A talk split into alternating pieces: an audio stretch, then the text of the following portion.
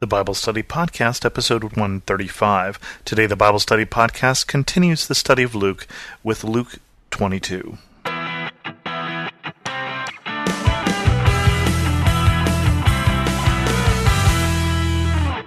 Welcome to the Bible Study Podcast. I'm your host, Chris Christensen. Last week we did the first part of Luke 22, verses 1 through 38, which was the Last Supper, and we continue on with a portion of Luke 22 that has to do with Jesus in the Garden of Gethsemane and then his arrest. Jesus went out as usual to the Mount of Olives, and his disciples followed him. On reaching the place, he said to them, Pray that you will not fall into temptation. He withdrew about a stone's throw beyond them, knelt down, and prayed, Father, if you are willing, take this cup from me. Yet not my will, but yours be done. An angel from heaven appeared to him and strengthened him, and being in anguish he prayed more earnestly, and his sweat was like drops of blood falling to the ground. When he rose from prayer and went back to the disciples, he found them asleep, exhausted from sorrow. Why are you sleeping? he asked them. Get up and pray, so that you will not fall into temptation. This is a familiar story. A couple things really stand out to me. One is, and I don't know that I've noticed this before, that he went out as usual to the Mount of Olives, that Jesus was in the habit of spending time in prayer to his Father. And that is something that you can see as a pattern here in the Gospel of Luke as well as the other Gospels, is that Jesus made it a priority to spend time in prayer. And something clearly that we should learn from. And he takes the disciples with him, at least in this case, and they fall asleep. And I think that seems to be the biggest temptation. Temptation for us isn't always a temptation to do the wrong thing. It's quite often a temptation to just do the easy thing, a temptation to succumb to drowsiness when there's something that needs to be done in this case. This is, I think, a very important verse in the Bible and I'm not sure if you've looked at it in the same way, but this is a place where we learn several things. One, we learn that the crucifixion that Christ endured for us was going to be real and was going to be painful. This is not some symbolic act from a Jesus that is not flesh and blood who didn't feel the nails. This is a real act from a Jesus who is fully God but also fully man and could feel the nails being driven into his hands and feet. And he knows that this is coming, and because he is fully human, he is desiring that it not happen. As much as Jesus was willing to go through with this because of his love for us, he's not crazy he understood the pain that he was going to endure, and so he asks his father, Father, if there's any other way, if there's any other way, can we do that?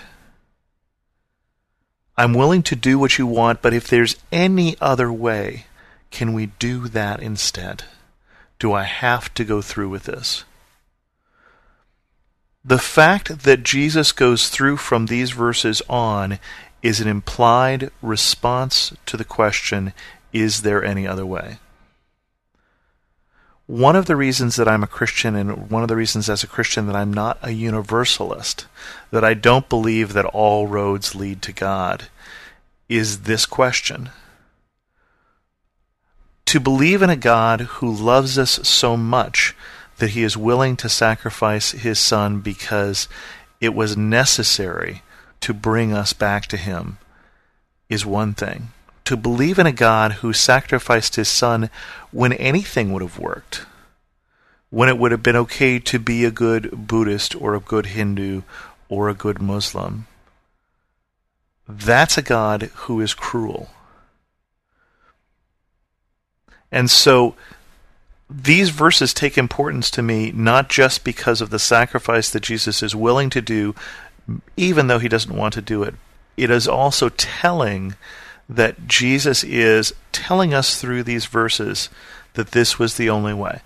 We were sinners who could not be with a God who can't be in the presence of sin until that sin was dealt with, and it needed to be dealt with with the penalty for sin, which is death.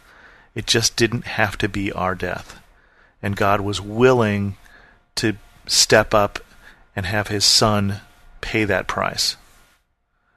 But that was the price that needed to be paid. We continue.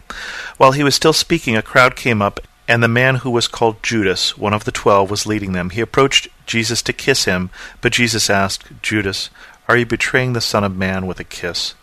When Jesus' followers saw what was going to happen, they said, Lord, should we strike with our swords? And one of them struck the servant of the high priest, cutting off his right ear. But Jesus answered, No more of this. And he touched the man's ear and healed him.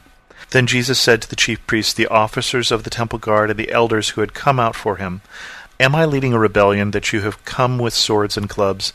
Every day I was with you in the temple courts, and you did not lay a hand on me, but this is your hour when darkness reigns. And so Jesus is finally betrayed and finally arrested. Now, remember, we've been reading here through Luke that they've been looking for an opportunity, and they find through Judas that opportunity finally to arrest Jesus when he is not with the crowds. I love the detail in here that it's important to Luke the physician here that it was the right ear that's cut off. Luke is a detailed guy. I don't know if we've noticed that through this gospel. He himself is not, so far as we understand, an eyewitness, but has come to be a believer probably through the ministry of Paul. And we'll talk about that later if we continue on to Acts, which is what I'm kind of thinking about doing later and still looking for feedback. But Jesus, who told them to bring swords early in this chapter, that is not what he is here for. He stops the violence that has happened here. He takes his opportunity to heal one more person in his earthly ministry, and then he submits himself for rest. Because this is their hour when darkness reigns. And the chapter continues Then seizing him, they led him away and took him into the house of the high priest. Peter followed at a distance. But when they had kindled a fire in the middle of the courtyard and had sat down together, Peter sat down with them. A servant girl saw him seated there in the firelight. She looked closely at him and said, This man was with him. But he denied it. Woman, I don't know him, he said. A little later, someone else saw him and said, You also are one of them. Man, I am not, Peter replied. About an hour later, another asserted, Certainly this fellow was with him, for he is a Galilean. Peter replied, Man, I don't know what you were talking about. Just as he was speaking, the rooster crowed. The Lord turned and looked straight at Peter. Then Peter remembered the word the Lord had spoken to him Before the rooster crows today, you will disown me three times. And he went outside and wept bitterly. So the scene plays out that Jesus told Peter would happen. That Peter follows because he wants to see what's going on keeps his distance from Jesus because he doesn't want to also be arrested, but he's recognized by his accent, he's recognized by his face. He's been with Jesus as Jesus has been teaching very publicly, and so people recognize him and he denies it. And then there's that third denial when he says, I don't know him, and Jesus looks at him. And then Peter is convicted. Peter goes outside and weeps bitterly. This is what Jesus told Peter would happen. Peter, who is reckless at times in his bravery, he's the one who steps out of the boat to walk on the water. He is at times braver than the rest of the apostles, is not brave enough here to be identified with Jesus. This is a terrifying thing to see what's going on. He doesn't know what's happening, and he denies Jesus and is defeated. And the chapter continues The men who were guarding Jesus began mocking and beating him. They blindfolded him and demanded, Prophesy, who hit you? And they said many other insulting things to him. Now, at this point, we should be clear that the people who are guarding him are the temple guards. These are people who are not the Roman guards, and this is not something that you should be doing because this is not the way the law is fulfilled, and these proceedings would have to proceed under the Jewish law. He hasn't been found guilty of anything yet. And going on, at daybreak the council of the elders of the people, both the chief priests and the teachers of the law, met together, and Jesus was led before them. If you are the Christ, they said, tell us. Jesus answered, I tell you, you will not believe me, and if I ask you, you will not answer. But from now on, the Son of Man will be seated at the right hand of the mighty God. They all asked, Are you the Son of God? He replied, You are right in saying I am. Then they said, Why do we need any more testimony? We have heard it from his own lips. This is a question they've been trying to get Jesus to answer for some time. Who is he? By what authority is he doing this? And he has sidestepped that issue until now. Now, this whole thing is a kangaroo court in the sense that we learn from the other Gospels that their other witnesses are trying to get to agree because you have to have the testimony of at least two witnesses, and they have trouble doing that to try and convict Jesus of something. And they're holding it at night, which is not the way it's supposed to be done under the law. It's just everything is all trumped up here, and it's all done in secret and all done very swiftly, not for justice, but to get this through before the crowds discover what's going on because they're still not sure how the crowds will react to this popular Jesus being arrested. And so finally, they get what they need. Finally, they get from Jesus an admission of who he is, or in their minds, of who he says he is. And they say, Now we have heard it. Clearly, that's blasphemy. Well, it's blasphemy unless it's true. And that was not something that they were willing to accept that it might be that Jesus is telling the truth. Now, in fairness, other people have claimed to be the Messiah at this point. And so they're thinking this is just one of those. Now, other people didn't claim to be the Messiah and heal the servant's ear that had been chopped off with a sword, but they're blinded by their fear of what's going to happen to the nation if Jesus becomes a Messiah. They're blinded by their jealousy of Jesus' popularity. They're blinded by so many things that they fail to see the truth in what he says. With that, we're going to end this episode of the Bible Study Podcast.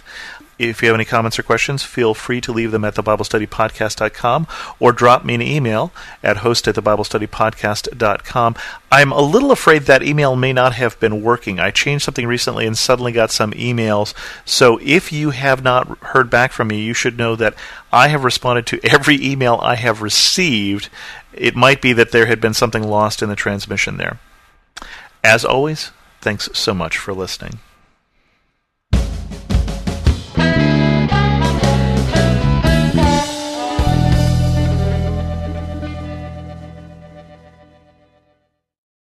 Has fear stolen your peace?